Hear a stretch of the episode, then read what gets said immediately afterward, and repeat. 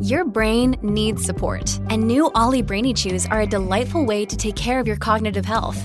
Made with scientifically backed ingredients like Thai ginger, L-theanine, and caffeine, Brainy Chews support healthy brain function and help you find your focus, stay chill, or get energized. Be kind to your mind and get these nootropic chews at olly.com. That's O-L-L-Y.com. These statements have not been evaluated by the Food and Drug Administration. This product is not intended to diagnose, treat, cure, or prevent any disease. It's the weekend, so relax and listen to some stories the whole family can enjoy. That's right, it's the Saturday Story Circle here on the Mutual Audio Network.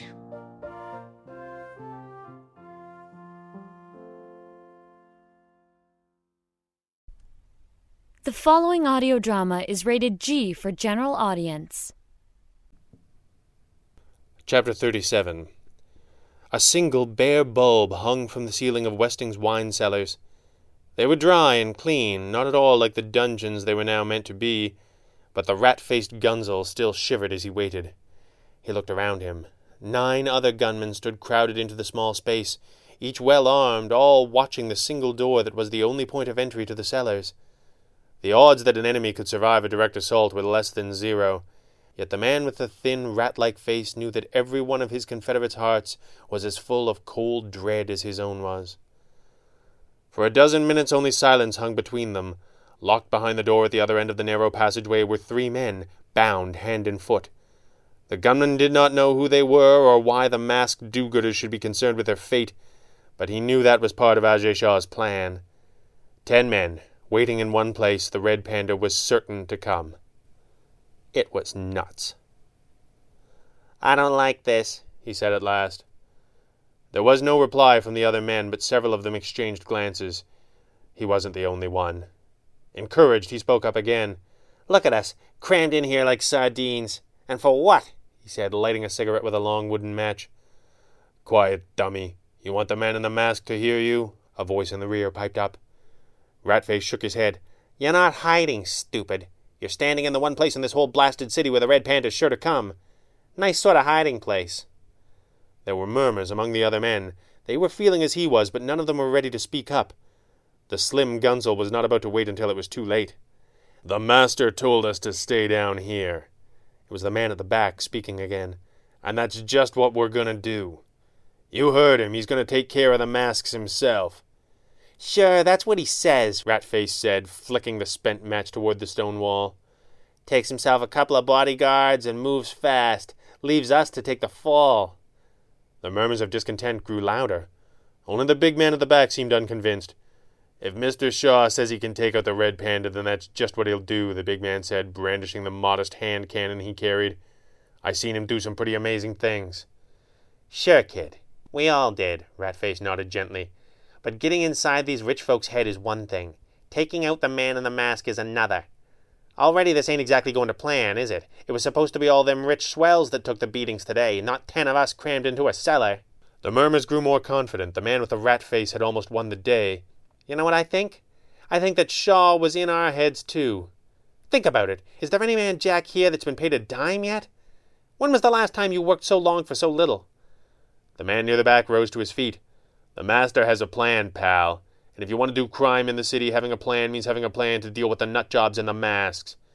And don't you talk to me about having a plan, buddy, Ratface snapped, sure he had the backing of the crowd.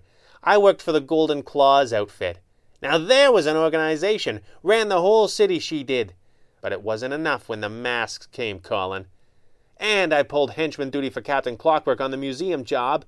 A genuine certified genius, that man is, and still those two made him look like a fool.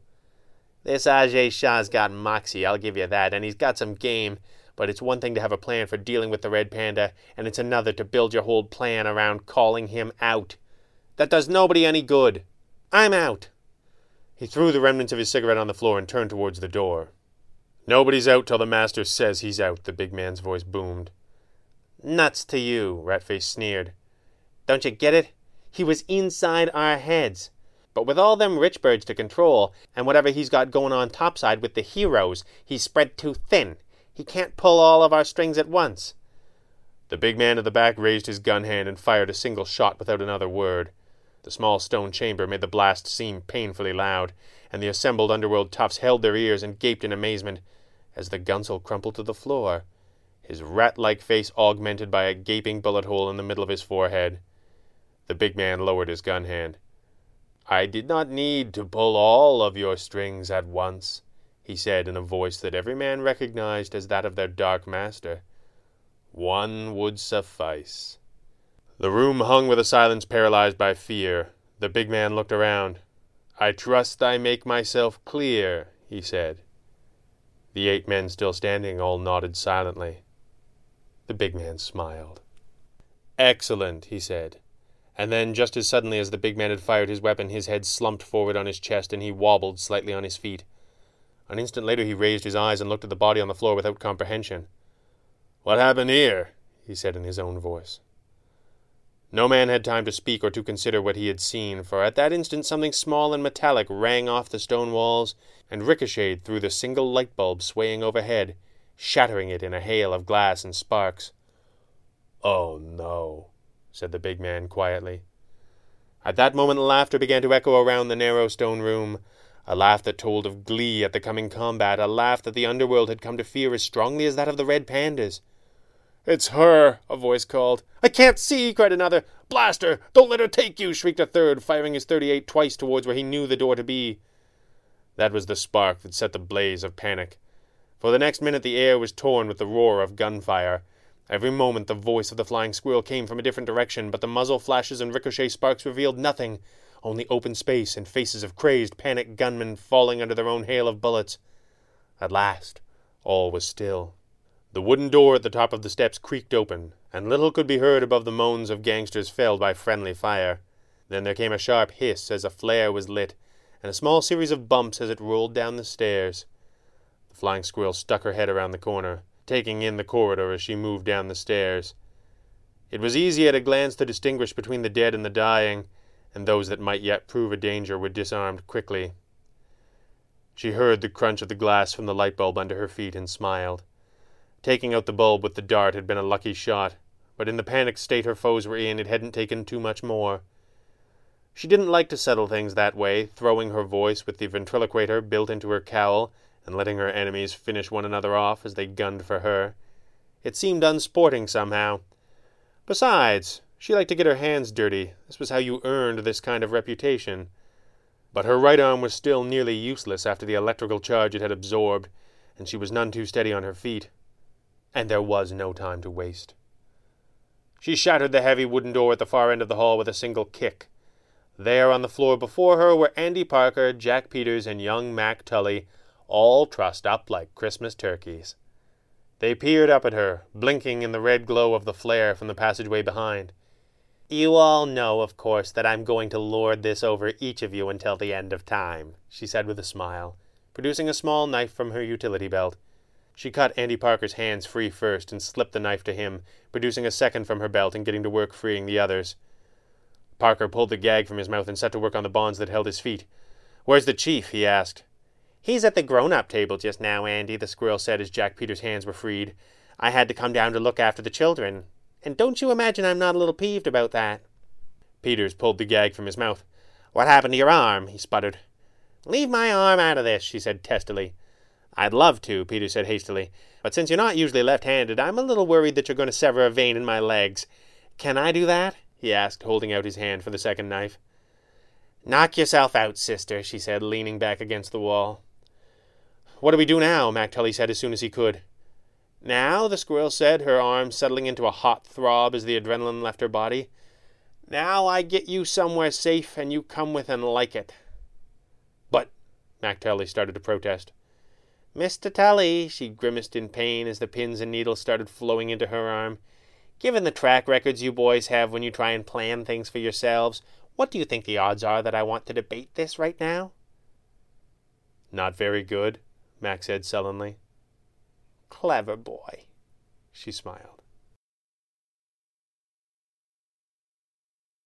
If an infinite amount of monkeys with typewriters could create all of Shakespeare's plays in an infinite amount of time, certainly you could create a radio script masterpiece in one month.